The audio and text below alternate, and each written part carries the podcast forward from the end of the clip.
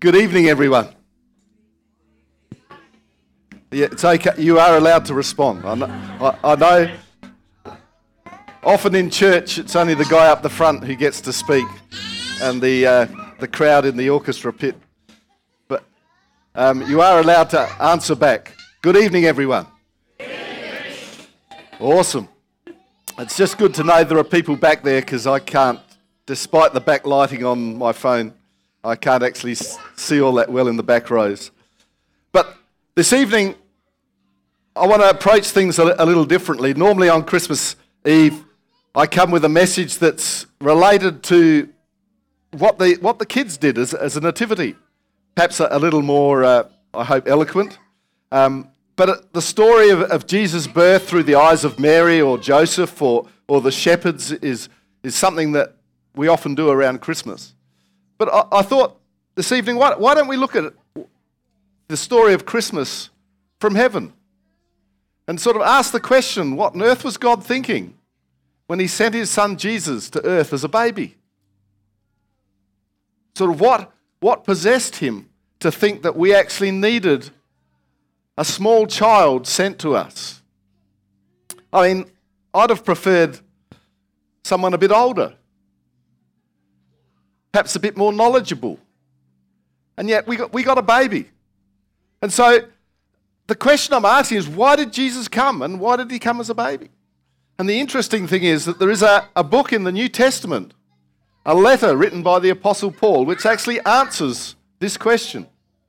And it's not one of the Gospels.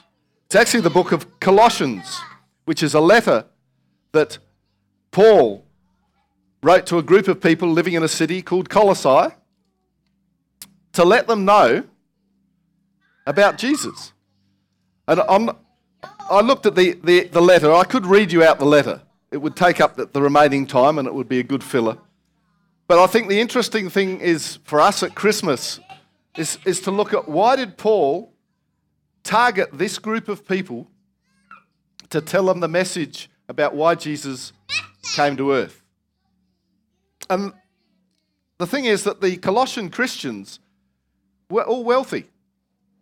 They actually lived in a very affluent region, and the affluence of that region had bred cynicism.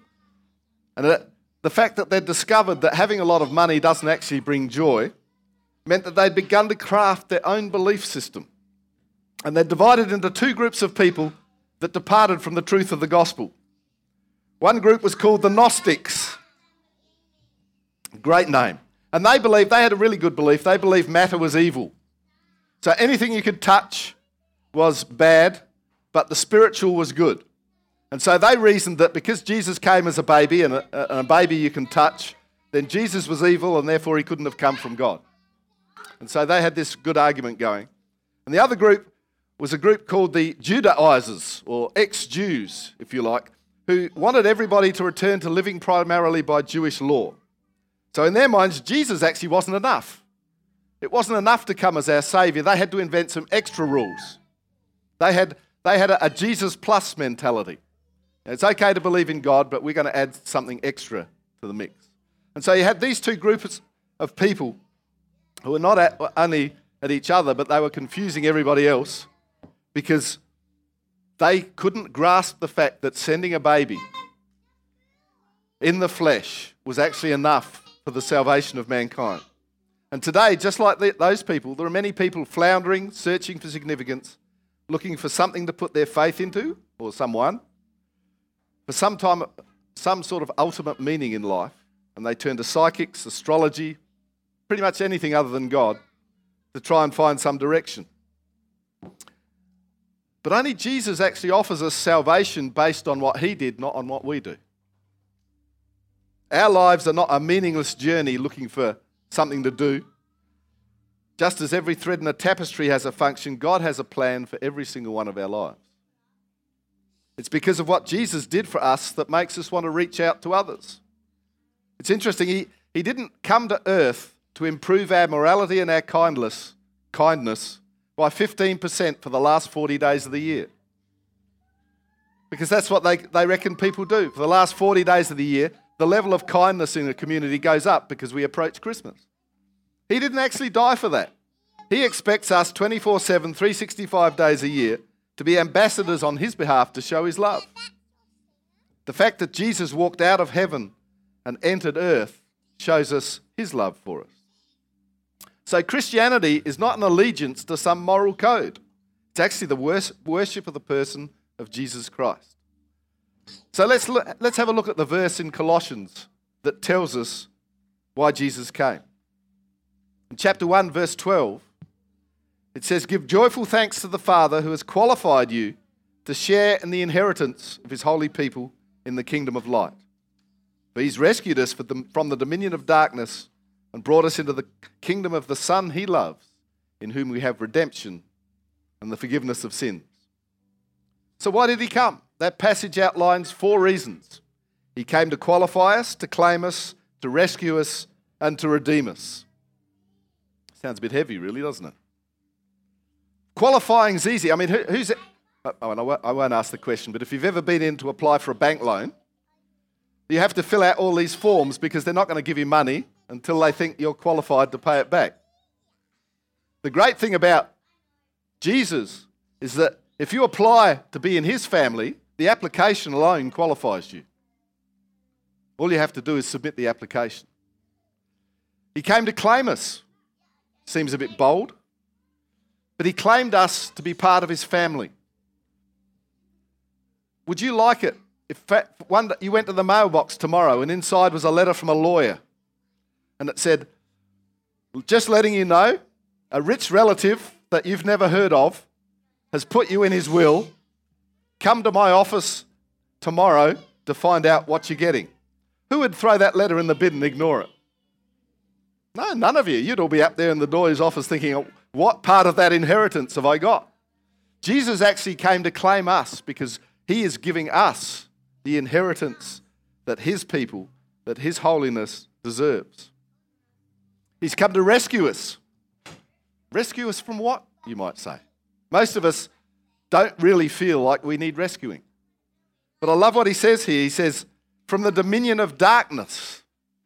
I love the wording of that phrase because if you're honest with yourself, there are things that people will do in darkness that they would never do in the light. And not, there are varying degrees of darkness. It's not just black, extreme sin. Some of the darkness is just like these people in Colossae, just trying to add a little bit to what Jesus said, or just trying to take a little bit away so that it's not quite the Word of God. It's not quite what Jesus said. And the fourth thing he came to do was redeem us. Now, I don't know about you, but to me, redeem is a, is a great church word. You go to a church and they talk about redeeming people. And to me, I always felt that if somebody wanted to redeem me, I was, I, was, I felt guilty. You know, if I needed redemption, I must be pretty badly off. And yet, if you look at the actual meaning of redemption, it's actually just to give people worth and value. If we were to boil down the very core of why Jesus came, redemption and forgiveness would be the leading, leading motivation. He came to give us worth and value. The sort of that, and this is the sort of value I mean. I heard a story some time ago about a young couple, newly married with kids. They'd just moved out to a farm in the country. And they'd had a bit of problem with finances, and having two children coming along made put a bit of strain on the marriage. And one morning, the young father woke up to find a note in the bed next to him. And his wife wrote in the note that she needed space and would be gone for a little while.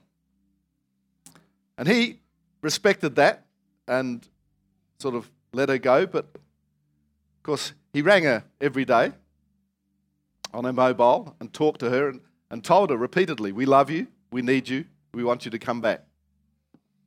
And she refused to answer. He could hear her silently sobbing in the background, but she wouldn't answer and she wouldn't come home. And after a couple of weeks of this, he was starting to get desperate. They were communicating, but there was something missing. And so he rang his sister in law to ask her whether she had any idea where his wife was. And he explained the situation. She sympathised with him, and in today's modern age, sometimes these things aren't too hard. She looked on her phone at Find My Friends and located her to a place that looked like a motel. And so he went down to that motel, and of course, you can't barge into the uh, front desk and demand to see your wife. So he started knocking on doors to try and find the motel unit that his wife was in. And she's sitting there on a lumpy hotel bed in a dimly lit room, feeling about as lonely as she ever had in her whole life.